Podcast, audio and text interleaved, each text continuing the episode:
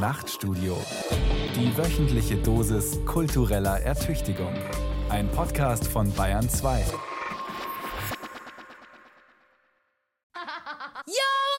Hallo, wie schön, dass ihr euch gerade ganz freiwillig von uns beeinflussen lassen wollt in eurer freien Willens- und Meinungsbildung.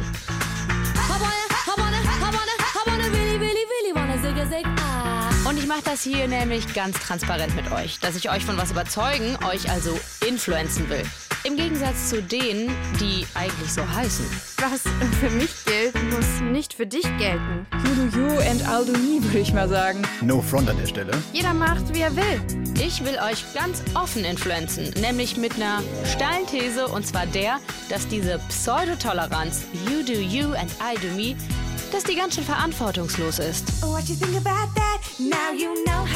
Feel. Wir in der Redaktion haben da nämlich so eine Beobachtung gemacht. Wer reflektiert und tolerant sein will, der lässt in so einer Art vorauseilendem Gehorsam alle Lebensentwürfe so ganz individualistisch für sich stehen. Vor allem seine eigenen. Wir haben sogar einen Namen dafür, das YDY-AIDM-Syndrom. You do you and I do me. Zu Deutsch, du machst dein Ding, ich mach mein Ding. Und du darfst mir dabei zusehen, aber bitte keine Fragen, keine Diskussionen, nichts, was mich irgendwie dabei stressen könnte, wie ich mein Ding mache. Ist doch am besten so. Alle machen ihr Ding und ab und zu treffen wir uns und sagen, wow, ich find's toll, wie du so dein Ding machst. Oh, danke, ich find's bei dir auch toll. Und sonst lassen wir uns einfach in Ruhe. Traumhaft. Ja, wenn das so laufen würde, dann gäbe es doch gar keine Influencerinnen und Influencer. Oder jedenfalls keine mit 100.000 plus Followern. Da steckt doch schon im Namen der Anspruch zu beeinflussen. Entscheidungen, Haltungen, Gewohnheiten. Und dieses lauwarme You do you and I do me, das ist doch bloß eine Ausrede dafür, sich nicht kümmern zu müssen. 100.000 FollowerInnen, aber keine Verantwortung? Wir bei Studio Komplex glauben, das ist nicht so cool. Es ist zwar auch nicht so cool im CDU-CSU-Wahlplakate-Style mehr Verantwortung übernehmen, rumzupoltern, aber naja, eigentlich meinen wir genau das. Weil wir als FollowerInnen, und das wollen wir hier mit dieser Folge beweisen, gar nicht mal so mündig und reflektiert sind, dass wir uns wirklich abgrenzen könnten von dem, was InfluencerInnen, denen wir folgen, so machen. Und was dieses You do you and I do me völlig Unnötig. macht. Und wenn euch das nicht gefällt, dann entfolgt uns doch einfach. Spaß. Entfolgt uns natürlich auf gar keinen Fall. Dann lieber Attacke und Angriff. Wir sind bei Instagram und Twitter. Gönnt euch. Hier beeinflusst euch Anne-Kathrin Eutin und das ist Studio Komplex. Also, um euch das mal zu veranschaulichen, klischeemäßig läuft diese Scheintoleranz rhetorisch ungefähr so ab. Du bist Influencerin und lässt deinen Körper gemäß der von anderen Influencern vorgelebten Schönheitsideale operativ anpassen und präsentierst das dann aber sehr reflektiert on a daily base. Your body, your choice. Corona ist vorbei und weil dir als Reisebloggerin interkulturelle Verständigung und kultureller Austausch generell eine Herzensangelegenheit sind, Und das Wetter zufällig in Costa Rica gerade geiler ist? Jettest du endlich wieder um die Welt, jeden Monat an einem anderen Ort. Frühstück in Paris und danach joggen auf Hawaii Und um das Ganze noch zu toppen, gehen wir shoppen in L.A. Es ist dein Leben. Und hey, du zahlst den CO2-Ausgleich natürlich. Und du zeigst dich auch sehr dankbar dafür. Das ist auch ganz wichtig. Sorry, ich wollte eigentlich gar nicht so früh so zynisch werden. Und versteht mich nicht falsch. Ich würde nie ehrliche Toleranz in Abrede stellen. Das wäre ja Quatsch. Genauso wenig wie autonome Entscheidungen über das eigene Leben. Aber die Frage ist ja, wie autonom sind wir halt wirklich? Ich glaube, wir haben so viel im Unterbewusstsein, was wir gar nicht greifen können und auch so viel, was den ganzen Tag an Social Media oder sonst wie auf unser Gehirn einballert, ähm, wir am Ende gar nicht mehr wissen, woher kommt eine Entscheidung überhaupt. Das war die Influencerin Luise und sie findet auch, wir sind manchmal sogar ganz schön wehrlos. Freunde, so wie ich mit dieser nervigen Fruchtfliege, die ganz subtil schon die ganze Zeit um mich herumschwirrt. Und ich glaube, also jetzt abgesehen auf meinen Moderationssnack-Apfel hier und ich krieg sie nicht zu fassen. Miststück. Uh, hab ich da, hab ich da gerade was gehört? Hm. Naja, ich mache erst mal weiter. Also, ich habe ja zu weniger Wegducken und mehr Verantwortungsbewusstsein als influenzende Person aufgerufen. Die Prämisse ist ja die Behauptung, dass ein freier Wille eher ein Wunschgedanke ist. Oh Mann, so rede Leute, die einfach ein bisschen willensschwach sind. Wenn ich im Netz unterwegs bin, dann entscheide ich selber und sonst keiner, was ich an mich ranlasse. Und wenn mich jemand irgendwie manipulieren will, dann sage ich, nein, danke, lass mal stecken. It's as simple as that. Ich hab, was habe ich denn heute für eine innere Stimme? Was ist denn los mit mir? Und vor allen Dingen ist das halt völliger Quatsch.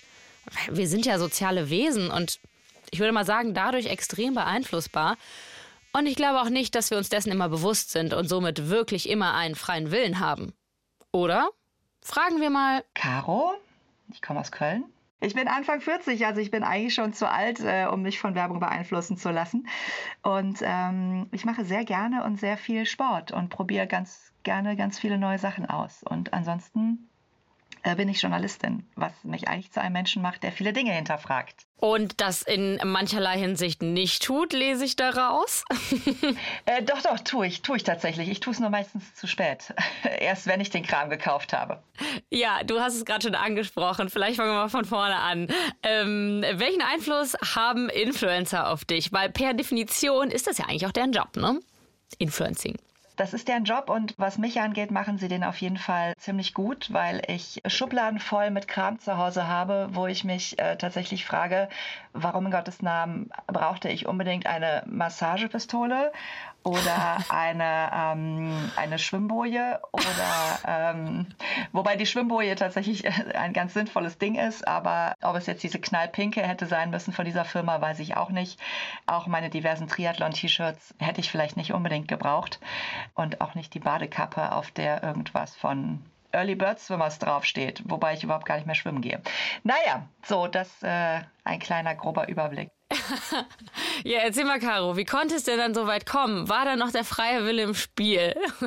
Wie viel freier Wille ist dabei? Ich finde das super schwierig zu beantworten, weil eigentlich müsste man ja meinen, dass man, wenn man erwachsen ist, einen freien Willen hat. Aber ich glaube, dass wir schon, oder dass ich zumindest schon in mir drin so gewisse Trigger habe und wenn man die anspricht und mir Dinge gut verkauft, dass ich dann auch schnell drauf reinfalle. Ne? Also ich bin zum Beispiel jemand, dem gesunde Ernährung nicht immer so super leicht fällt, was natürlich in Verbindung mit Sport ja ein bisschen blöd manchmal ist. Und das heißt, ich bin zum Beispiel ein dankbares Opfer für Ernährungsergänzung Nahrungsergänzungsmittel und hatte mir da so ein grünes Pulver gekauft, an, in dem angeblich alle tollen Nährstoffe drin sind, weil ich das sowohl in mehreren Podcasts als Werbung gehört hatte, auch bei mehreren Sportinfluencern gesehen hatte und dann gedacht habe, na, wenn die alle dafür Werbung machen und das sind auch wirklich alles richtig gute Sportler, die ich auch sehr, ja, denen ich natürlich folge, weil ich irgendwie ihre Leistung bewundere und ähm, ja, habe mich da dann so ein bisschen blenden lassen und habe dann eben, weil ich halt jemand bin, der dann doch gerne Dinge hinterfragt, mal ein bisschen zu diesem Pulver recherchiert und das ist halt einfach sein Geld absolut nicht wert und ich esse jetzt wieder Brokkoli. Der wird zwar nicht so intensiv beworben, äh, ist aber besser. Ja, wow, total. Wo bleibt eigentlich der Lobbyismus für Brokkoli? Du brauchst eine Routine, die dich pusht, aber richtig wenig kostet. Du willst nicht auf gesunde Ernährung verzichten, nur weil du High-Performer bist. Du hast Lust auf einen Snack zwischendurch, der dich aber gleichzeitig richtig nach vorne bringt? Das ist Brokkoli. Damit versorgst du deinen Körper in nur 13 Sekunden mit Mineralstoffen, Vitaminen und weiteren natürlichen Inhaltsstoffen. Starte jetzt deine neue Routine. Mache aus deinem normalen Leben ein gesundes Leben. Mit Brokkoli. Also, mich holt's ab. Jetzt sagt Caro aber selbst, dass sie sich ja sehr wohl darüber im Klaren ist, was sie da tut mit der Massagepistole oder dem grünen Pulver oder der Schwimmboje. Caro ist jedenfalls ein super Beispiel dafür, dass wir auch als reflektierte Menschen oft unfreiwillig beeinflusst werden. Gerade bei Kaufentscheidungen kennen wir das ja vermutlich alle. Und dann blicken wir in unsere Keller und Dachböden und denken uns einfach nur. Protect me from what I want. Protect me from what I Jetzt ist ja nur die Frage, wenn ich es aber doch zunächst einmal wollte, dann steht da doch ein freier Wille hinter, oder? Nur weil ich es im Nachhinein bereue, heißt es ja nicht, dass es zum Zeitpunkt des Kaufs nicht meine freie Entscheidung war. Das sieht zumindest Caro so und bringt dann aber das Unbewusste ins Spiel, das gerade beim Influencer-Marketing eine viel größere Rolle spielt als diese plakative, ordinäre Werbung auf, naja, Plakaten zum Beispiel oder auf Werbebannern, Fernseh- und Radiospots etc. pp. Also gefährlicher finde ich eigentlich die wo man nicht so sehr merkt, dass geworben wird. Da ist jetzt halt natürlich die Frage, ist das schlecht oder gut? Für mich ist es schlecht, weil ich dann noch mehr drauf reinfalle, aber am Ende ist es ja auch gut, wenn jemand wirklich hinter einem Produkt steht und das intensiv getestet hat und es dann weiterempfiehlt. Und ich habe auch schon gute Sachen empfohlen bekommen, wo ich bis heute froh bin, dass ich die gekauft habe. Also es war nicht nur Mist dabei. Dass sowas aber trotzdem auch in die Hose gehen kann, das passiert sogar sogenannten Sinfluencern, also solchen, die sinnstiftende Inhalte wie Nachhaltigkeit, Körperakzeptanz und Selbstliebe verbreiten wollen. Wie war das denn nochmal bei Luisa Dellert und dem Meeresmüllrucksack? Mia, du hattest doch mal in unserem Brainstorming so ein Beispiel genannt. Es war einmal zu einer goldenen Zeit, in der mit jedem Kauf eine gute Tat getan werden wollte und unermüdlich die Sonne der Moral auf die konsumierenden Menschen schien. Da lebte ein ganz besonderes Produkt, ein Rucksack wie kein anderer, und im ganzen Königreich der sozialen Medien waren die Menschen voller Begeisterung für diesen Rucksack und sprachen Dieses Startup macht nicht nur richtig geile Rucksäcke, sondern die weltweit ersten aus Meeresplastik. Und das ist eine richtig coole Aktion und ich finde, sowas sollte man auf jeden Fall unterstützen. Und dann war es super cool, weil sich Gottberg tatsächlich bei mir gemeldet hat für eine Kooperation. Die aber so redeten, waren Influencer und Influencerinnen und die anderen Menschen nahmen sich die Worte zu Herzen und sagten: Schau nur, für mein gutes Gewissen, hiermit rette ich eine Schildkröte von einem Strohhalm. Und leerten andächtig ihre Taschen. Knapp 150 Gülden gaben sie aus, nur dafür ein besserer Mensch zu sein. Doch der Rucksack hatte ein dunkles Geheimnis. Tief im Innern war er gar nicht zu 100% aus Meeresplastikmüll. Fleißige Zeit-Online-JournalistInnen enthüllten, dass er nur zu knapp 60% daraus bestand. Da zogen dunkle Wolken über dem sozialen Königreich auf und die InfluencerInnen waren so entsetzt, dass sie die Kooperation beendeten und sagten, ist es dir auch schon mal passiert, dass du dich auf ein Unternehmen oder ein Label verlassen hast, dafür, dass es nachhaltig und umweltfreundlich ist und es stellte sich als krasses Greenwashing heraus? Trauer und Enttäuschung schwappten wie eine Welle voller Plastikmüll über sie. Hatten sie doch nur ans Gute im Rucksack geglaubt. Und die Moral von der Geschichte? Glaubt der Werbung nicht. Und am wenigsten, wenn sie für das Gute wirbt. Luisa Dellert hat sich bei ihren FollowerInnen entschuldigt und dann die Zusammenarbeit mit Godbacks beendet. Unfollowed quasi. Was wir natürlich auch alle machen können, prinzipiell. Wenn wir denken, ah, da versucht mir jemand irgendeinen Mist zu verkaufen oder erzählt Dinge, die ich anders sehe. Und das bieten InfluencerInnen ja auch immer wieder gerne an, wenn sie einen Shitstorm kassieren zum Beispiel. Aber macht man sich's damit nicht auch ein bisschen leicht? Ich finde immer dieses mit dem, du kannst mir ja entfolgen, wenn du was anders siehst, das finde ich immer so ein bisschen ja, dämlich, ganz offen gesagt, weil das sind Menschen, die in der Öffentlichkeit stehen und die sich zu etwas äußern und die müssen dann auch aushalten, finde ich, wenn man Dinge anders sieht.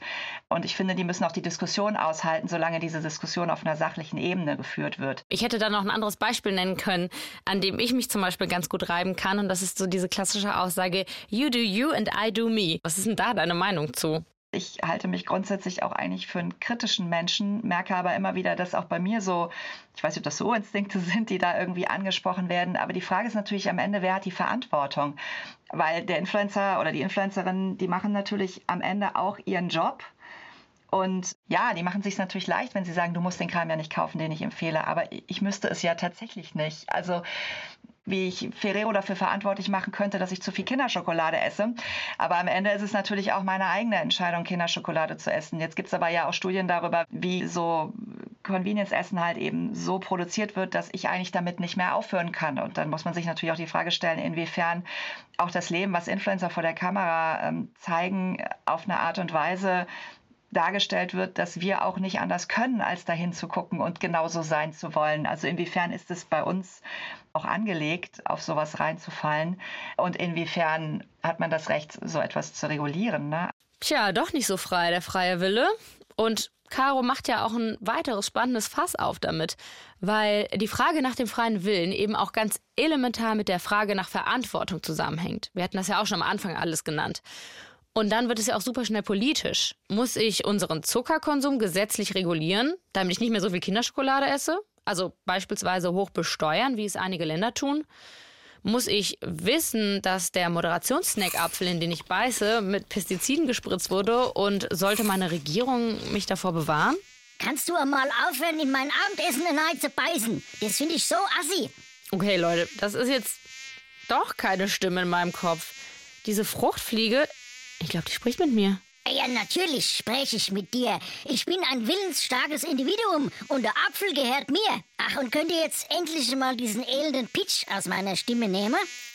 Halleluja, danke. Also das Thema haben wir doch jetzt wirklich durch, oder? Bruder, wenn wir Menschen schon keinen freien Willen haben, wie willst du denn dann bitte einen haben? Ich will gar keinen haben, ich hab einfach einen, ja? Und es ist jetzt nicht die Behauptung von irgendeinem random Insekt auf deinem Apfel. Das ist Science, ja? Ein paar von euren cleversten Wissenschaftlern haben Versuche mit uns gemacht. Das ist zum Kotzen unethisch, aber leider auch interessant. Also wenn die das Licht anmachen, dann fliegen 70 Prozent von uns darauf zu und die anderen 30 Prozent woanders hin. Got it.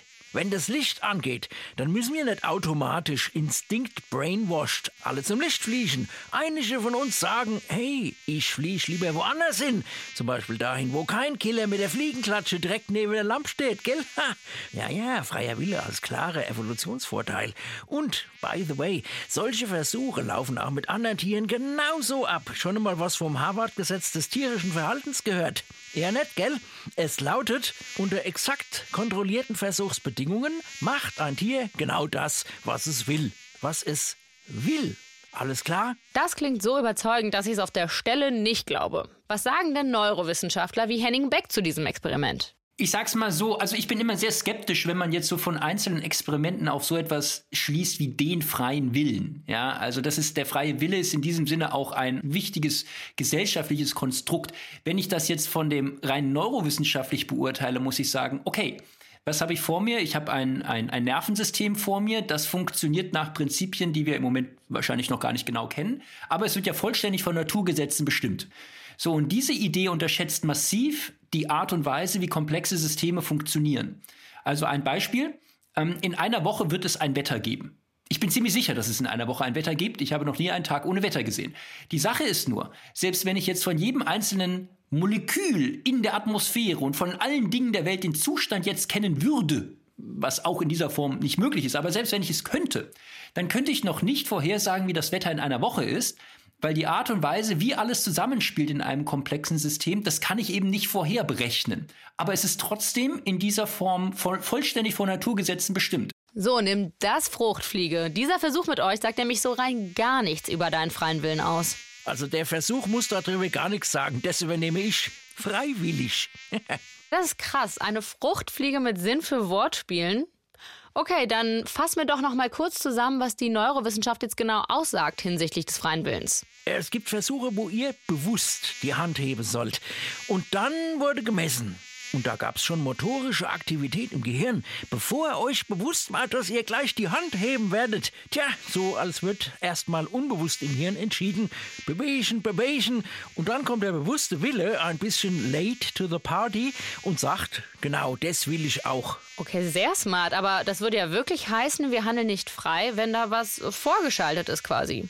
Naja, was da vorgeschaltet ist, das ist ja nicht irgendwas Fremdes, was dich manipuliert. Das bist doch auch du. Prozesse in deinem Gehirn, deine Gedanken, deine Wünsche, deine Überzeugungen. Du weißt vielleicht nicht immer, wie die da reingekommen sind. Und sie sind halt auch nicht immer bewusst.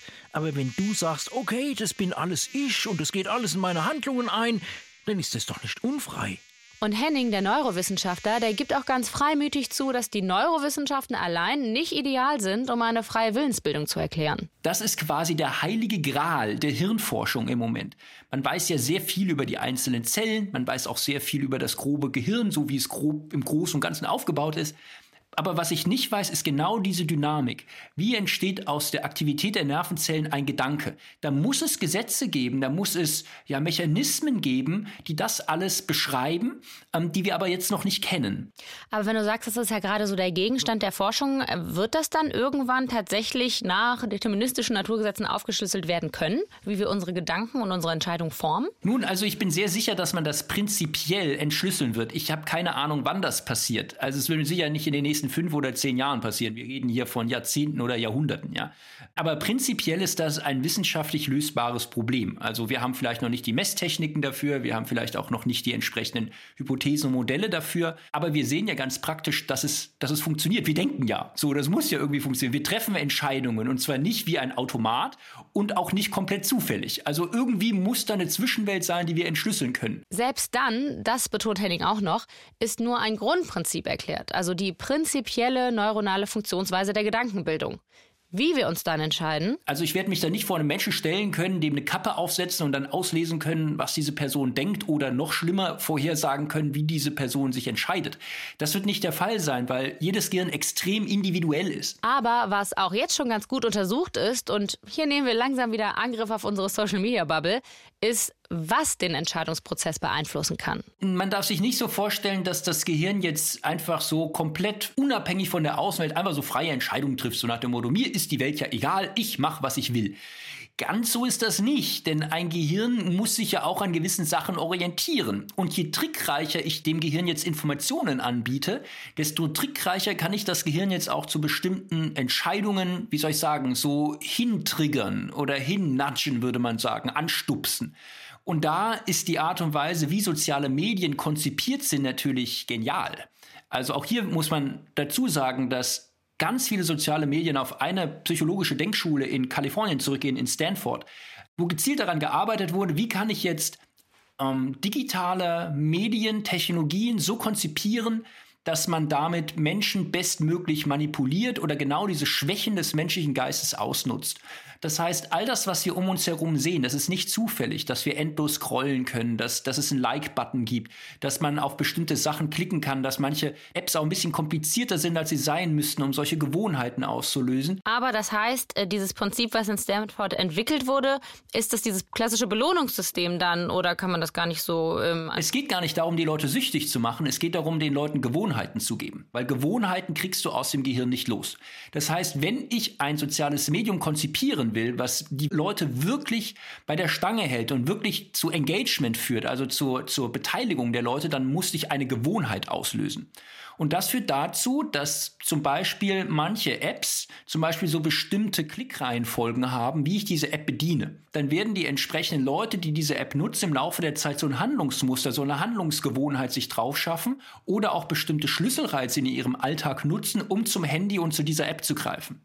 Und das wird dann irgendwann so tief im Gehirn drinne sein, für die Fachleute sind die Basalganglien, eine spezielle Region im Gehirn, die das, die solche Gewohnheiten verarbeiten.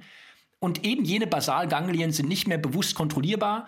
Die steuern genau diese, diese, diese Gewohnheitshandlungen. Und dann hat sich ein, was auch immer, eine App, ein soziales Medium, nenn es wie du willst, hat sich dann in dein Denken so reingefräst, dass du das gar nicht mehr los wirst mit reiner Willenskraft. Du musst dir einen richtigen Ausweichplan überlegen, um das wieder, ja, loszuwerden. Ah, voll spannend. Und das heißt, wenn ich jetzt zum Beispiel eine besonders erfolgreiche Influencerin sein möchte, dann müsste ich äh, auch ritualisiert meinen Content präsentieren zum Beispiel. Ja, absolut. Und die Algorithmen belohnen das ja genau. Also es darf nicht jeder Post komplett random wieder was komplett anderes sein, sondern die Leute müssen schon erkennen, ah, das ist so ein bisschen, was ich erwartet habe, aber mit einem leicht neuen Twist.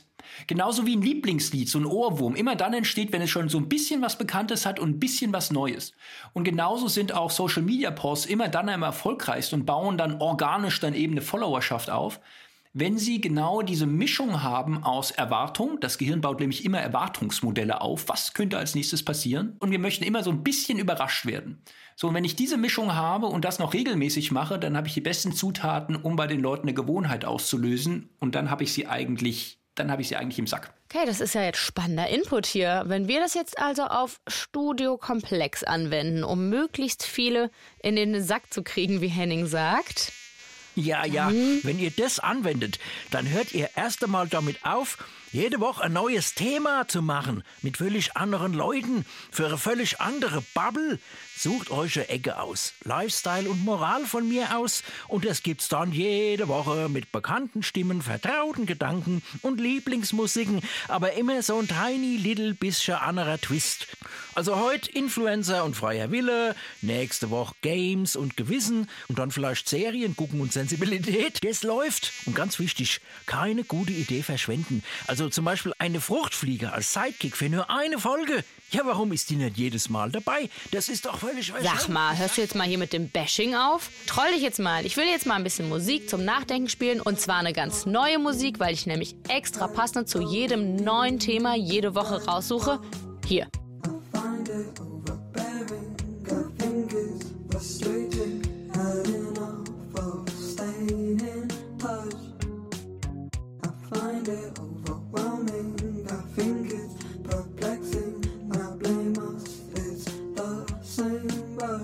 Aber jetzt, wo ich ja diese Denkpause habe, vielleicht muss ich das auch echt mal überdenken. Aber wir bei Studio Komplex, wir wollen ja eigentlich auch gar nicht schleichend und unterbewusst influenzen, eher so in die Fresse. Hm. Was machen eigentlich gestandene Influencerinnen dazu? Was haben die so für Strategien? Jemanden zu beeinflussen oder von jemand anderem beeinflusst zu werden, sagt ja irgendwie schon, dass es unterbewusst abläuft. Also, dass man es eigentlich gar nicht so genau sich vergegenwärtigt in dem Moment, wo das passiert. Ähm, ich hatte natürlich schon öfter die Situation, dass ich gemerkt habe, oh, ich beeinflusse andere Leute wirklich, sei es positiv oder negativ. Und das macht natürlich was mit einem. Also das lässt einen hinterfragen, was man eigentlich für eine Verantwortung hat. Und das klingt jetzt doch durchaus verantwortungsbewusst von Luise. Ich wohne gerade auf Mallorca, bin sonst eigentlich aus Berlin und bin Influencerin und habe meinen Kanal seit acht, neun, zehn Jahren, weiß ich gar nicht so genau. Ähm, bin hauptsächlich auf Instagram unterwegs, habe früher auch YouTube gemacht, viel gebloggt. Ähm, genau, jetzt nur noch auf Instagram und schreibe Bücher nebenbei. Luise ist also schon eine ganze Weile im Instagame und wie sie eben meinte, das lässt einen hinterfragen, was man eigentlich für eine Verantwortung hat, inwiefern man die nutzt und wie auch vielleicht die Grenzen sind, in denen man die nutzen kann. Hast du vielleicht ein Beispiel? Also einmal positiv, also ich finde, ähm, InfluencerInnen haben ja halt immer eine Verantwortung, irgendwie in Richtung Nachhaltigkeit. Also man kann ja super viel Gutes teilen und da auch ähm, Bewegungen starten, die außerhalb von Social Media in dem Maße gar nicht möglich wären. Oder jetzt auch mit den aktuellen Erdbeben, mit Spendenaufrufen. Da hat ja Social Media einfach eine unheimliche Macht und eine Kraft und irgendwie hat man dann ja als Influencer in auch diese Verantwortung da teilzuhaben. Im Negativen hatte ich es schon ich habe zum Beispiel, also kleiner Schwenk als kleine Geschichte, ich habe früher Food Diaries auf YouTube gemacht. Ich weiß nicht, ob du sowas kennst oder jemals geguckt hast, wo man quasi eine Woche lang einfach so filmt, was man isst. Irgendwie war das damals ein Ding. Also wir reden so von 2014, 2015. Mhm. Und für mich war das, ich habe dann irgendwie sowas gemacht wie, ach, eine Woche von 20 Euro essen oder eine Woche nur gesund oder was auch immer das waren wie so Vlogs, ne, so lustige YouTube-Videos. Mhm. Und ich habe mir doch nichts bei gedacht. Und für mich hat es Spaß gemacht, bis ich dann immer öfter so Kommentare bekommen habe, oh, du isst aber wenig und das an dem Tag sind nur so viel Kalorien oder zu viel oder was auch immer, Bewertungen in jede Richtung, mhm. wo man dann merkt, ah, okay, der eigene Content, Dinge, die ich mir gar nicht dabei denke, löst trotzdem in einem anderen was aus. Das kann ja alles passieren. Und wie hat sich dein Rollenverständnis dadurch jetzt angepasst? Genau, also für mich war das so, oh mein Gott, ich will das nicht in anderen Menschen auslösen und ich will auch selbst nicht den ganzen Tag damit konfrontiert werden in den Kommentaren. Ich hatte dann irgendwie hunderttausende Views auf diese Videos ähm, und habe mir so gedacht, oh, das will ich gar nicht. Ich will gar nicht negativen Einfluss haben. Ich will positiven Einfluss auf Menschen haben. Und wenn das Format dazu beitragen kann, stelle ich das lieber ein und nehme lieber alles offline, weil dann, dann fühle ich mich einfach damit nicht wohl. Mhm. Und für mich hat sich mein Rollenverständnis natürlich auch geändert, dass ich inzwischen viel, viel mehr abwäge, was ich teile, also mich auch so absichere, dass ich da so ein bisschen über die Eigenverantwortung spreche. Aber auch ganz oft, oh, ich denke so oft, bevor ich was poste, drüber nach und gehe so in meinem Kopf tausend Szenarien durch. Wen könnte das wie stören? Was könnte ich da jetzt für Kritik drauf kriegen? Das habe ich früher nie gemacht. Also da geht auch irgendwie so ein bisschen so eine kreative Freiheit oder so eine so eine Unbedarftheit mhm. verloren. Mhm. Ist das denn gut oder ist das schlecht? Also das könnte dich ja in deinem freien Willen, also bist du ja dann dadurch quasi auch eingeschränkt, ne? Also ich glaube, es ist es ist beides. Wahrscheinlich ist es gut für KonsumentInnen, aber natürlich schränkt es die Authentizität von InfluencerInnen ein, finde ich. Weil dann Leute einfach nicht mehr so frei von der Leber weg irgendwie was in ihre Insta-Story erzählen, sondern sich halt, also ich finde, das merkt man schon heutzutage im Vergleich zu vor acht Jahren oder so. Leute posten nicht mehr betrunkene Snaps vom Feiern, wie sie die Shots runterkippen oder halt nur noch in enge Freunde. Also weißt du, was ich meine? Ich habe das Gefühl, äh, der Content ist viel, der Content jetzt ist viel ausgewählter und viel auch professioneller und seriöser und so, dass man niemanden zu irgendwas verleiten kann. Ich habe früher die ganze Zeit Partyvideos geteilt und wild da irgendwie rumgetanzt oder sonst was. Und jetzt denke ich mir so, nee, das muss nicht sein. Das behalte ich lieber für mich. Also natürlich schränkt es irgendwie so eine, so eine Authentizität ein. Ja, aber Vielleicht ist es besser so, ich weiß es nicht. Und voilà, um es noch komplizierter zu machen, eröffnet Luise eine weitere Ebene. Was die Reflexion über die Beeinflussung der FollowerInnen nämlich mit dem freien Willen der Beeinflussenden, also der InfluencerInnen macht. Dass sie so vorsichtig geworden sind, so gemäß des YDYAIDM-Syndrom. You do you and I do me. Zu Deutsch, ich mach mein Ding und ihr macht euers. Ihr merkt, ich habe die Fruchtfliege immer noch nicht erwischt. Die hat halt wirklich einen eisernen Willen, das muss man ihr lassen. Das YDYAIDM-Syndrom, ich nenne es jetzt auch mal so, das wird jedenfalls auch damit zusammenhängen, dass bestimmte Forschungs- und Studienergebnisse auch nicht spurlos an ihnen vorbeigegangen sind.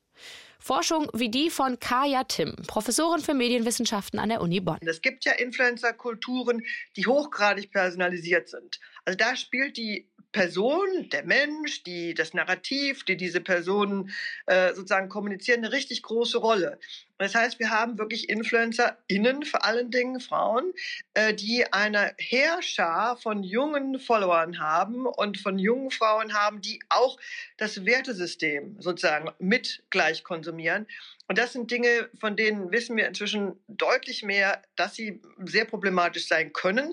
Aber die soziale Bindung ist in diesem Fall wichtiger als der Konsum. Was meinen Sie damit? Also quasi ein Wertesystem, was vermittelt wird, Meinungen in der Art und Weise, wie sie kundgetan werden und das vielleicht in einem nicht ganz durchdachten Rollenverständnis zum Beispiel? Genau, also wir wissen, auch selbst Facebook, Meta hat das ja auch inzwischen bekannt gegeben, mehr oder weniger freiwillig, dass insbesondere auf Instagram bestimmte Körperbilder, bestimmte, sag jetzt mal, normative Grundfeste vermittelt werden, wie die Haut auszusehen hat, wie die Lippen auszusehen haben. Also wir sehen das ja immer wieder an den Folgen auch von Schönheitsoperationen bei sehr jungen Frauen. Wir sehen das vor allen Dingen in Brasilien. Brasilien ist das Land mit den meisten Schönheitsoperationen der Welt und ist übrigens gleichzeitig auch eines der Länder, die die meisten jungen Menschen hat, die auf Social Media unterwegs sind. Also gibt es einen Zusammenhang auf jeden Fall, der ist auch belegt den gibt es in Deutschland sicherlich auch nicht ganz so ausgeprägt. Und da sprechen wir ja immerhin von Zielpersonen, die gerne Digital Natives genannt werden. Ich kämpfe schon lange einen Kampf gegen diesen Begriff. Noch habe ich ihn nicht gewonnen. Oh, okay. Digital Natives, von denen man also meint, das Internet, das ist doch ihr natürliches Habitat. Das Durchschauen die Tutto Completo. Im Gegensatz zu diesen ollen Cringe-Boomern haben die das doch dreimal bis zum Endgegner durchgespielt. Du betrittst den letzten Dungeon. Vorsicht! Hier warten Manfred und Gabi. Sie attackieren dich gnadenlos mit einem 56K-Modem und einem CompuServe-Account. Besiege sie und du bist Master of the Internet. Aber das ist leider Quatsch. Wir haben ja auch immer früher von Medienkompetenz geredet. Das ist ein bisschen verstaubter Begriff. Es geht ja vielmehr heute um Souveränität. Und Souveränität bedeutet auch meinen freien Willen, auf eine gewisse Art und Weise realisieren zu können. Das ist Souveränität. Und digitale Souveränität bedeutet, ich kann verstehen, was da in diesem Internet funktioniert. Ich kann mir das raussuchen, was gut für mich ist. Und genau das können aber viele junge Leute nicht, wenn ich das mal so sagen darf. Und deswegen ist dieser Spruch von den sogenannten Digital Natives für mich immer, ich sag mal, ein rotes Tuch, weil die gibt es nicht. Es gibt keine Digital Natives und der Begriff hat sich leider verselbstständigt. Ich kämpfe schon lange einen Kampf gegen diesen Begriff. Noch habe ich ihn nicht gewonnen. Geil, ich stelle mir direkt so vor, wie Kaya Tim in dieser antiken Stierkampfarena steht, so mit Schwert und Schild und Rüstung und aus allen Ecken kommen sie so rein, die Gegner. Home on the Web. Was wir von den Digital Natives lernen können. Geboren und aufgewachsen online, die Generation Z. LinkedIn und Gen Z, Digital Natives auf dem Vormarsch. Okay, sorry, meine Fantasie ging kurz mit mir durch. Kaya Tim ist nämlich eigentlich gar nicht aggressiv, sondern durchaus verständnisvoll. Aber das heißt nicht auf der anderen Seite, dass wir nicht diese Debatte unbedingt führen müssen. Und die kommt halt leider doch sehr langsam voran, weil es immer noch viele Menschen gibt, die glauben, das mit dem Internet ist doch gar nicht so schlimm. Das Internet ist eine Lebenswelt. Das ist nicht einfach nur so, wir leben da drin. Ja, wir kaufen, wir lieben, wir verlieben, entlieben, wir begegnen uns, wir machen Politik, wir machen alles, wir machen Sport mit dem Internet. Eigentlich alles, was wir tun, ist unter Umständen auch netzbezogen. Und wenn wir das verstanden haben, dann wird auch klar, Verantwortung in der digitalen Welt betrifft uns alle. Und Sie sagen, Sie haben dazu schon viel publiziert. Was, äh, dann haben Sie wahrscheinlich ja auch Ideen entworfen, was gerade diese naja, diese normative Beeinflussung, wo Sie sagen, naja, da ist auf jeden Fall noch Handlungsbedarf betrifft? Also den Handlungsbedarf sehe ich, muss ich jetzt sagen, ganz pragmatisch auf der politischen Ebene. Und das beginnt eigentlich bei der Bildungspolitik und da war ich in vielen Kommissionen auch dabei, weil wie können wir denn Kinder und Jugendliche verantwortungsvoll an diese Lebenswelt Internet heranführen, wenn unsere jungen Lehrerinnen und Lehrer dieses überhaupt nicht als Bildung anerkannt bekommen. Da wird doch immer so getan, na ja, das Internet, das lernt man halt so und auf dem Schulhof, da, ne, so, die Kids können das. Stichwort wieder Digital Native. Das ist halt einfach falsch, ja, das ist einfach falsch.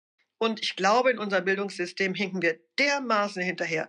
Das ist, wie gesagt, mein großes Plädoyer seit vielen, vielen Jahren in vielen Kommissionen. Lasst uns die Lehrerausbildung auf diese neue Welt hin wirklich besser abstimmen. I am the residue.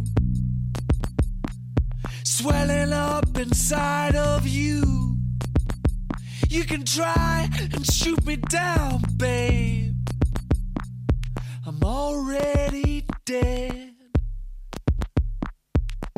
Ja, Mist, sie hat natürlich recht. Ich habe auch immer am meisten Bock, die Schuld vor allem auf die Politik zu schieben. Und wer würde widersprechen, dass Bildung halt sehr, sehr oft der Schlüssel zum Erfolg sein könnte? Aber jetzt bin ich relativ ungeduldig. Und jetzt frage ich mich darüber hinaus. Wäre es nicht auch cool, wenn wir eigenverantwortlich handeln, uns eigenverantwortlich verantwortlich fühlen für das, was wir Menschen halt so vorsetzen auf unseren Kanälen? There are people that believe in truth Who are acting out a lie to you We all succumb to an unknown fate Ja, und ich sage nicht einfach so wir, weil mir ist schon klar, dass wir das genauso machen, dass wir genauso dazugehören bei Studiokomplex. Und in vollem Verantwortungsbewusstsein darüber gebe ich deshalb jetzt noch einer Position in den Raum, die unsere Überzeugung mm, ein bisschen challengen wird. Mein Name ist Louise Rösker-Hardy. Ich bin Senior Researcher am Kulturwissenschaftlichen Institut in Essen. Äh, mein Forschungsschwerpunkt zurzeit äh, ist die Beziehung zwischen den Geisteswissenschaften und den Neurowissenschaften. Insofern äh, spielen Fragen ähm, nach dem Ich, also dem Selbst, und äh, den neurowissenschaftlichen Forschungsergebnissen zum Ich, zum Selbst, zum Gedächtnis, äh, zur Frage der Kreativität eine Rolle in meiner Arbeit. Louise Rösker-Hardy versucht also nichts weniger als die Brücke zu schlagen zwischen Disziplinen, die darum streiten, wer und wie wir werden, was wir sind. Beeinflusst, beeinflussend und so weiter. Wir Theologen sehen den freien Willen als liberum arbitrium im Sinne Augustinus, im Unterschied zum bloßen Wollen voluntas, aber immer im Lichte der Frage, ob er zum Bösen, nicht wahr, oder zum Guten gebraucht werde und damit recto ordine zur Gnade Gottes führt, nicht wahr? Also in der Ethnologie ist es ja schon lange Common Sense, dass kulturelle Einflüsse durch Jahrtausende andauernde Migrationsbewegungen einen erheblichen, wenn nicht dominierenden Einfluss auf das menschliche Handeln haben. Ja, danke. Da haben Sie jetzt kompliziert verpackt, was die Soziologie schon vor Ihnen wusste. Menschen werden von Menschen beeinflusst. Immer und überall. Oh, also, das ist aber jetzt auch irgendwie eine unzulässige Verkürzung. Ach, was Sie da reden, das ist ja schon von Thomas von Aquin im Anschluss an Origenes überzeugend widerlegt worden. Oh Leute, habt ihr im Physikunterricht gar nicht aufgepasst? Chaostheorie, schon mal gehört? Der Grenzbereich zwischen Vorhersagbarkeit und Chaos? Nee, offenbar nicht. Also kurzum, die Muster, die ihr hier erkennt, die sind nur Einbildung. Typisch Geisteswissenschaften eben. Ihr könnt überhaupt gar keine Einflüsse messen. Weder wer beeinflusst noch wer beeinflusst wird. Überlasst es mal uns. Also, also, das ist ja mal wieder total unfair. Klar, diese Eindeutigkeit kriegt nur ein Naturwissenschaftler hin. Ja, Gottes Werk und Chaos, das ist doch des Satans. Ich meine, das Tohu Wabohu. Da hat Gott doch Schluss gemacht. Gottes Werk und Chaos. Kann ja wohl nicht sein. Das, das ist wirklich, das fällt hinter alles zurück, was Augustinus je gesagt hat. Nein, unglaublich. Louise Rösker-Hardy definiert ganz philosophisch den freien Willen so. Der freie Wille lässt sich eigentlich durch drei Bedingungen äh, definieren. Und diese Bedingungen sind unumstritten. Also erstens, ich muss eine Wahl zwischen verschiedenen Alternativen haben. Ich muss so oder so handeln beziehungsweise mich so oder so entscheiden können. Es kommt hinzu als zweite Bedingung, welche Wahl ich treffe, muss von mir abhängen. Und das führt dann zur dritten Bedingung, äh, dass meine Wahl keinem Zwang unterliegen darf. Wie ich handle oder entscheide, muss meiner Kontrolle unterliegen. Also diese Kontrolle darf nicht durch Zwang irgendwie ausgeschlossen sein. Diese drei Bedingungen sind unter allen philosophischen Positionen Konsens. Sie hält es da mit dem Philosophen John Locke. Der hat folgenden Vorschlag, sich der Sache besser zu nähern. Wenn man fragt, ob der Mensch in seinem Handeln frei ist oder ob er in seinem Entscheiden frei ist, soll man zuerst fragen, ob er in seinem Wollen frei sei. Die Entscheidungen, die wir treffen, treffen wir aufgrund von unseren Wünschen oder Wollen. Und es kommt also darauf an, was den Willen des Menschen bestimmt.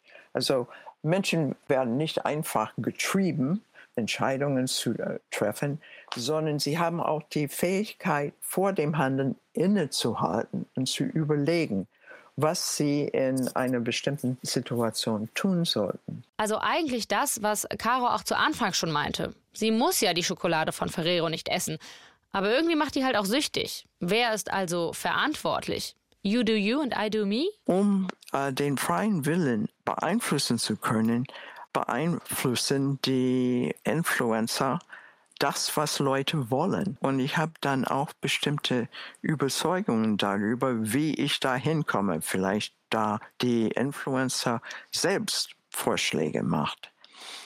Aber letzten Endes entscheidet jeder Einzelne. Okay, aber da lasse ich mich doch gern drauf ein. Die Beeinflussung passiert also nicht unbedingt auf der Entscheidungsebene für eine Handlung, sondern dort, wo wir unsere Wünsche, unseren Willen aushandeln, wo wir formen, wer wir sind und wer wir sein wollen. Aber die Erkenntnis dessen, die muss ich ja trotzdem erstmal haben, um dann mündige Entscheidungen zu treffen. Und dazu gehört doch irgendwie auch transparent zu machen, dass diese Beeinflussung existiert. Aber wie weit soll das gehen? Ja, warum nicht so weit? Jeder Influencer-Auftritt kriegt einen Disclaimer verpasst. Achtung, diese Seite arbeitet mit visuellen und sprachlichen Mustern, die an vorbewusste Prägungen und Bedürfnisse appellieren, um Sympathie und längerfristige emotionale Bindung zu erzeugen. Bitte unterziehen Sie alle hier erhaltenen Informationen einem unabhängigen Faktencheck und verlassen Sie die Seite, wenn Sie sich unwohl oder fremdbestimmt fühlen. Okay. Eventuell überspitzen wir ein kleines bisschen. Ich sehe ja auch, dass das Geschäftsmodell von InfluencerInnen so ein bisschen boykottiert wird.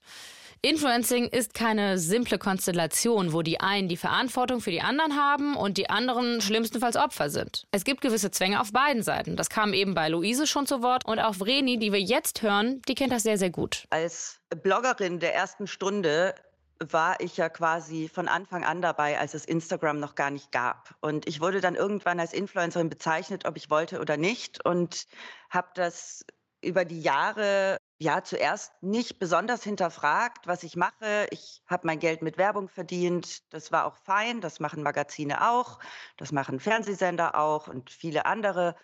Und irgendwann kam ich dann aber dahin, dass diese Influencer-Bubble so riesig wurde. Und wirklich blind Produkte empfohlen wurden, die wahrscheinlich noch nie irgendwer vorher getestet hat, der sie vorstellt, weil du das gar nicht kannst. Du kannst gar nicht so viele Produkte testen, wie du vorstellen sollst. Und für mich war ja dann 2019 Schluss, dass ich gesagt habe, ich mache keine Werbekooperationen mehr und ich habe ja vorher mein Geld zu 90 Prozent aus Werbekooperationen verdient und ich würde sagen, das sind heute vielleicht maximal noch 10 Prozent, die von dort kommen. Und sagen wir es so, es ist ein großer Luxus, Kooperationen ablehnen zu können aus Wertevorstellungen, weil man seine Miete eben gut bezahlen kann. Übrigens bin ich mittlerweile lieber aktiv als vorher, weil ich halt null mehr getrieben bin von Likes, von Zahlen, ähm, weil ich eben beschlossen habe, mich nicht mehr dadurch bewerten zu lassen. Denn ein Influencer ist immer nur so viel wert wie sein Engagement, wie man ja so sagt, also wie viel interagiert wird mit den Postings. Und das hat mir so eine Freiheit gegeben, mittlerweile das Ganze wieder ja mit viel Freude auch anzugehen oder auch einfach mal für Wochen sein zu lassen. Und ja, irgendwie auch die Freiheit, zumindest potenziell mehr anzuecken mit dem, was sie auf Instagram macht. Auch wenn das wehtun kann. Ich bin ein harter People-Pleaser. Ich will gemocht werden. Und das wollen wir alle irgendwo. Und wenn irgendwer dann, der mich auch gar nicht kennt, mich plötzlich nicht mag, denke ich mir, das ist so unfair. Du kennst mich gar nicht. Das ist mega unfair. Sei, sei doch kein Arsch. Und äh, damit muss man eben auch lernen, umzugehen. Wir können nicht alle pleasen. Aber deswegen zu schweigen und Dinge nicht mehr zu sagen, finde ich eben auch falsch. Glaubst du, dass daher auch diese You-Do-You-Scheintoleranz so präsent geworden ist? Also wie so eine Art Selbstschutzreflex? Im Internet wirst du massiv angegriffen, sobald du dich nur ein bisschen zu irgendwelchen wichtigen Themen äußerst. Also das, das kenne ich ja auch. Und ich bin immer wieder dankbar, dass es Frauen, vor allem Frauen gibt, die dem Widerstand leisten und trotzdem online und sichtbar bleiben. Aber das ist eben der Diskurs, den man aushalten nicht muss, den man aushalten kann, weil man glaubt, eine Verantwortung zu haben. Und ich glaube, diese Verantwortung ist nicht zu unterschätzen. Das ist ein Riesenthema. Ich, ich habe das momentan wöchentlich, dass ich angegriffen werde äh, wegen irgendwelchen Sachen, die mich so ermüden, dann auf einmal weiterzumachen. Und ich weiß, dass viele Kolleginnen, die wichtige Dinge äh, im Internet posten und sagen, das gerade auch haben. Es herrscht gerade so eine Erschöpfung. Und ich hoffe, dass wir darüber hinwegkommen und eben nicht alle sagen, okay, ich mache jetzt nur noch meins, du machst deins, sondern dass wir bei der starken Meinung bleiben, dass wir im Diskurs bleiben, weil alles andere ist dann wieder ein, ein Mundtotmachen von Menschen und eben hauptsächlich Frauen. Und ich denke, dass, ja, du merkst, ich komme gerade so ein bisschen ins, ins Stolpern, weil das einfach für mich so ein Riesenthema ist und ich da auch gerade viele Gefühle zu habe, die, die in mir brodeln. Und ja, das geht uns ja hier ganz genauso und deshalb auch die ganze Folge dazu. Und es ist halt leider auch einfach so wild komplex. Es geht auf jeden Fall um einen freien Willen, um Autonomie und Einflussnahme. Und daran haben wir uns ja auch ziemlich abgearbeitet. Und wir haben festgestellt, so ganz machtlos sind wir da natürlich nicht. Meine Kollegin Caro vom Anfang, die hat sich ja auch selbst eines Besseren belehrt in Sachen Fehlkäufe bei Nahrungsergänzungsmitteln. Und ich esse jetzt wieder Brokkoli. Der wird zwar nicht so intensiv beworben, äh, ist aber besser. Natürlich können und sollten wir uns alle auch selbst hinterfragen und selbst an unserer Souveränität im Internet arbeiten, wie Kaya Tim das genannt hat. Und dafür hilft es absurderweise, dem Internet bewusst fernzubleiben. Das fand ich auch eine mega gute Erkenntnis aus meinem Gespräch mit dem Neurowissenschaftler Henning Beck. Kann ich denn meinen freien Willen irgendwie trainieren, damit ich dem nicht so leicht auf den Leim gehe oder zumindest das irgendwie mh, hm, besser im Griff habe oder so? Ja, was man feststellt ist, also der Wille wird umso schwächer, je äh, gleichförmiger und regelmäßiger und gewohnheitsmäßiger das Leben ist. Weil du trainierst dem Gehirn eben genau diese Fähigkeit ab, neu zu planen, zu improvisieren, zu adaptieren, zu schauen, na, wie kann ich mich anders verhalten und dann eben ad hoc neue Entscheidungen zu treffen. Im Grunde können wir das super gut. Also Menschen sind dann extrem gut, wenn die Datenlage schlecht sind, unübersichtliche Situationen, du musst was machen, sind die Menschen super der freie Wille wird umso schwächer, je gleichförmiger das Leben wird. Das heißt, schaff dir Hobbys an, wo du andere Leute triffst, geh unter Menschen, wo du auch im eigenen Denken vielleicht mal überrascht wirst, also mal mit Leuten zu reden. Das ist übrigens immer eine gute Strategie, um auf Ideen zu kommen, zu reisen, auch Medien tatsächlich anders zu nutzen, als man das üblicherweise tut. Also vielleicht mal eine Zeitung kaufen oder mal ganz crazy irgendwie ein Buch lesen. Oder im Fernsehen zappen, ganz oldschool. Was hat man früher alles gemacht? Da hat man umhergeschaltet. Aber letztendlich, ähm, ich will nicht sagen, dass Fernsehseppen jetzt zu einem starken Willen führt. Aber letztendlich geht es darum, dass man, dass man tatsächlich eine abwechslungsreiche Umgebung schafft, wo man tatsächlich auch andere Eindrücke bekommt, dass man eben nicht zu so einem Gewohnheitstier wird, weil dann lebst du beispielsweise, keine Ahnung, lebst 60 Jahre in diesen Mediengewohnheiten vor vor dich hin, dann bist du, keine Ahnung, Mitte 70 und dann wunderst du dich, warum das Leben so langweilig war. Ja, Kunststück.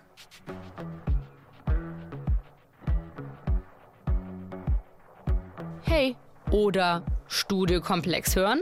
Eben noch gedisst von der Fruchtfliege. Wir würden hier alles falsch machen mit unserer Machart, um Gewohnheiten zu etablieren. Falsch ist ja noch geschmeichelt. Ja, aber wir sind halt eher die, die einen freien Willen trainieren. So nämlich.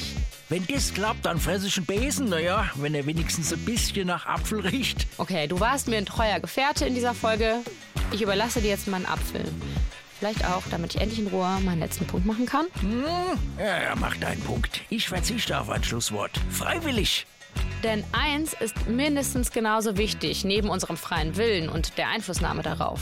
Es geht ja mindestens genauso sehr um unsere Gesprächskultur und inwiefern die dazu einlädt, überhaupt mit kontroversen Meinungen im Internet existieren zu wollen. Auch das ist ja Teil der You-Do-You-Logik. Denn auch wenn ich nach wie vor über diese Scheintoleranz ein bisschen abrotzen könnte, weil sie ganz faktisch einfach nicht logisch ist und oftmals auch einfach ein bisschen faul und Verantwortung wegschiebend, es macht einen ja auch unfassbar angreifbar, sich tagtäglich als Privatperson vor die Kamera zu stellen. Auch wenn das hoffentlich ein freiwillig gewähltes Schicksal ist. Aber man ist da ja, zumindest vermeintlich, als Privatperson. Und man kann sich nicht so einfach hinter einer Rolle verschanzen wie als Schauspielerin oder als Journalistin oder was auch immer. Und dann dort auch noch täglich Position zu beziehen und dann vielleicht auch noch eine Position, die vielen nicht gefallen würde oder gefallen könnte, ich kann diesen Selbstschutzreflex schon ein bisschen besser verstehen mittlerweile. Aber dann hat mir Vrini was ganz, ganz Schönes erzählt. Sie hat mir nämlich erzählt, was passieren kann, wenn man genau diese Angreifbarkeit, diese Vulnerabilität transparent macht. Jetzt kommt noch mal was fürs Herz. Wir haben bei unserem Podcast Hirn und Hupen jetzt gerade einen Themenblock gehabt zum Thema Körperwahrnehmung. Und ich hadere selbst regelmäßig als Frau mit meinem Körper, wie glaube ich sehr, sehr viele Frauen, wenn nicht sogar fast alle. Ähm, und wir hatten damals beim Covershooting, meine äh, Freundin und Co-Moderatorin Miyabi und ich hatten Fotos von uns gemacht in so Shapewear aus Witz beim Umziehen. Es war super lustig. Und diese Fotos waren immer auf meinem Handy und bei diesem Themenblock Körperwahrnehmung habe ich gedacht, hey, vielleicht bist du mittlerweile so weit und kannst eins von diesen Bildern posten und eben auch mitgeben, wie du strugglest mit deinem Körper. Und ich habe das gemacht morgens und die Intention war, hey, ich will euch zeigen, wir alle strugglen. Lasst uns einfach gemeinsam strugglen und normale Körper öffentlich und sichtbar machen. Und die private Vreni, als sie es gepostet hat, lag morgens mit PMS im Bett und mir sind die Tränen runtergelaufen. Aber es war okay. Also es war so, es war halt, es ist ein, ein, Schmerz, der tief sitzt, den ich aber irgendwie teilen wollte, weil ich mittlerweile über eine eigene Schmerzgrenze hinausgehe, auch wenn das böse, böse schiefgehen kann und du danach vielleicht noch mehr heulst, weil dir irgendwer sagt, du bist scheiße und, und hässlich, wobei das jetzt gar nicht mehr schlimm wäre, weil solche Kommentare nehme ich selten noch ernst, sondern weil, ja, weil das ganz, ganz tief persönliche Dinge sind, die du teilst. Und das ist für mich nicht leicht, weil ich das nicht oft tue. Also mich so ganz verletzlich zeigen. Und das war ein großer Schritt und ich äh, wurde mit Liebe zugebombt, was mir wieder gezeigt hat, wie wichtig es ist, solche Themen in die Öffentlichkeit zu bringen. Vielleicht auch über die eigene Komfortgrenze hinaus. Hat es dir dann auch privat geholfen? Es hat mir total geholfen. Es hat mir so krass geholfen, meinen Körper jetzt öffentlich in diesem Account zu haben und zu sehen und zu sagen, es ist ein ganz normaler Körper. Ist voll okay. Lass das Bild, lösch nicht. Ich habe jeden Tag noch so die Intention, soll ich es wieder löschen? Und äh, jeden Tag denke ich mir, nee, lass, lass es noch einen Tag. Und mal sehen, vielleicht gucke ich es irgendwann an und sage, cool, perfekt. Muss ich jetzt nicht jede Woche machen, aber es war ein Riesenschritt für mich und hilft mir hoffentlich im Weg mit mir selbst weiter, in der Arbeit an mir selbst, die natürlich oft schmerzhaft ist. Aber nur so, glaube ich, lernen wir durch, durch Schmerz, den wir aushalten und mit dem wir lernen, umzugehen. Danke, Vreni. Wenn das mal nicht ein schönes Schlusswort war, weiß ich auch nicht. Das war Folge 45 von Studio Komplex. Schön, dass ihr aus freien Stücken bis hierhin gehört habt. Wenn ihr mögt, dann empfehlt uns doch unverbindlich Menschen weiter, denen Studio Komplex auch gefallen könnte. Und wenn ihr uns mal influenzen wollt mit Feedback oder Themenideen, ihr findet uns bei Instagram, Twitter oder ihr könnt uns auch eine Mail schreiben, studiokomplex.hr.de. Danke an Mia von Hirsch, Rainer Dachselt und David Alf in der Redaktion, Robin Müller und Kim Nolting in der Audioproduktion und Inga Reichert sowie Felix Leichum am Fotoapparat bzw. an Photoshop natürlich. Wir sind ein Produkt und kein Opfer des Hessischen Rundfunks. Ich bin Anne-Kathrin Eutin und verabschiede mich hiermit recht herzlich.